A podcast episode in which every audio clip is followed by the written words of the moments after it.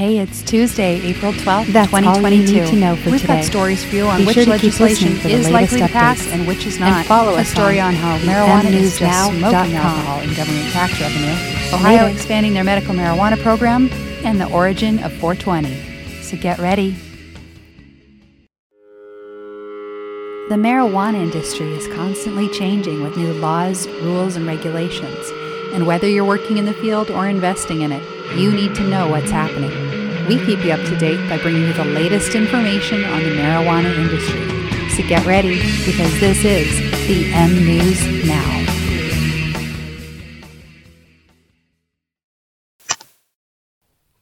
Senate Majority Leader Chuck Schumer has said that he's reaching out to his GOP counterparts in an attempt to gain more support for his cannabis bill, called the Cannabis Administration and Opportunity Act. Schumer's planning to introduce the bill later this month, but currently he does not have enough support to see it passed.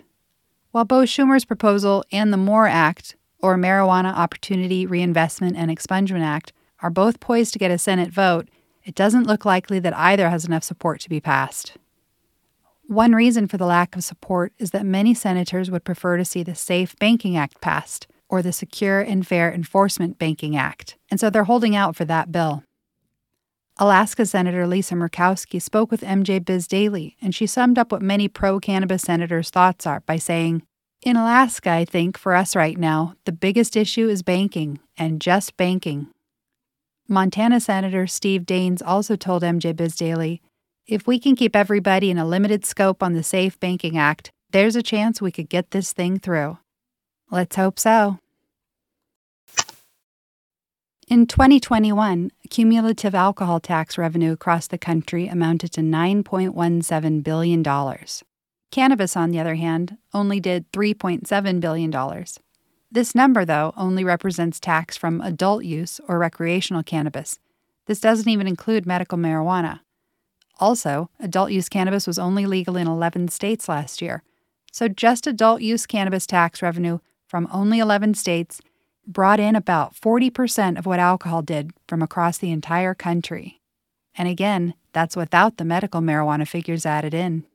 So, state by state, in those that allow adult use cannabis, the tax revenue from cannabis far exceeded alcohol tax revenue.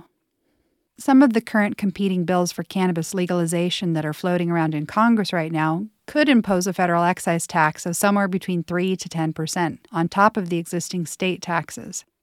The government leaders who've taken notice of this have quickly realized what that can mean for the states and the country, and they've begun supporting it. Those leaders who are still opposed won't be able to hold out against the growing tide of support. After all, money talks, and cannabis brings in a tremendous amount of money. Ohio's looking to expand their medical marijuana program by adding more retail locations. They're also hoping to see marijuana prices drop with the increase in dispensaries. Prior to medical legalization, Ohio's cannabis regulators had expected they'd have between 12 to 24,000 patients in the first 2 years. Not surprisingly, that number was far lower than reality. After 2 years, Ohio has 250,000 registered medical marijuana patients and only 58 dispensaries in state. Ohio is planning to permit an additional 73 new licenses, which would be distributed evenly throughout the state so that they're not only found in large cities.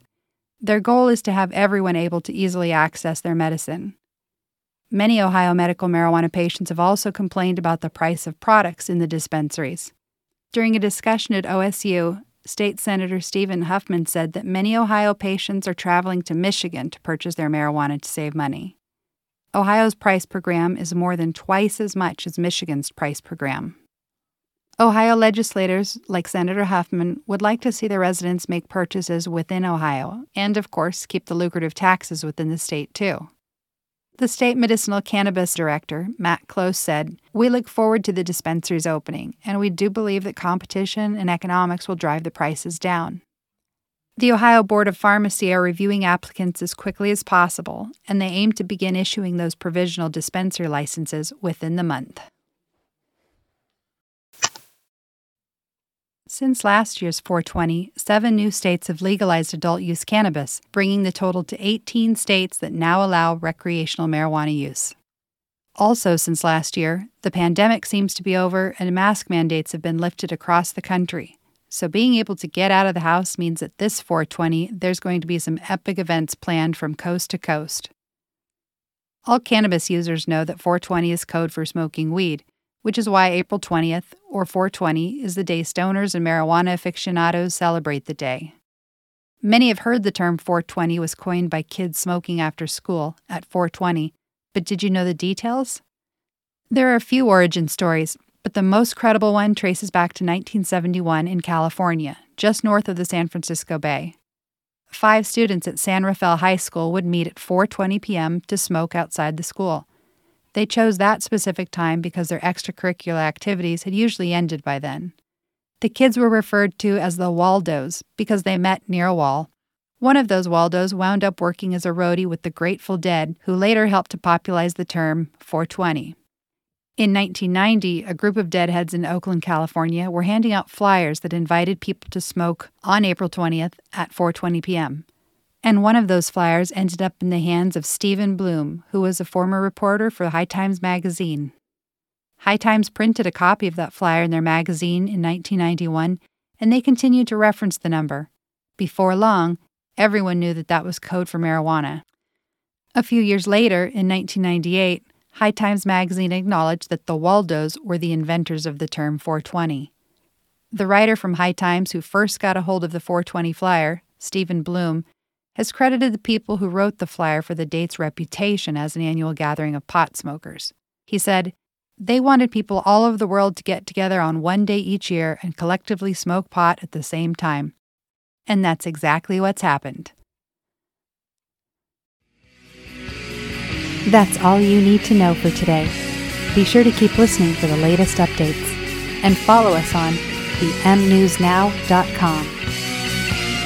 Later.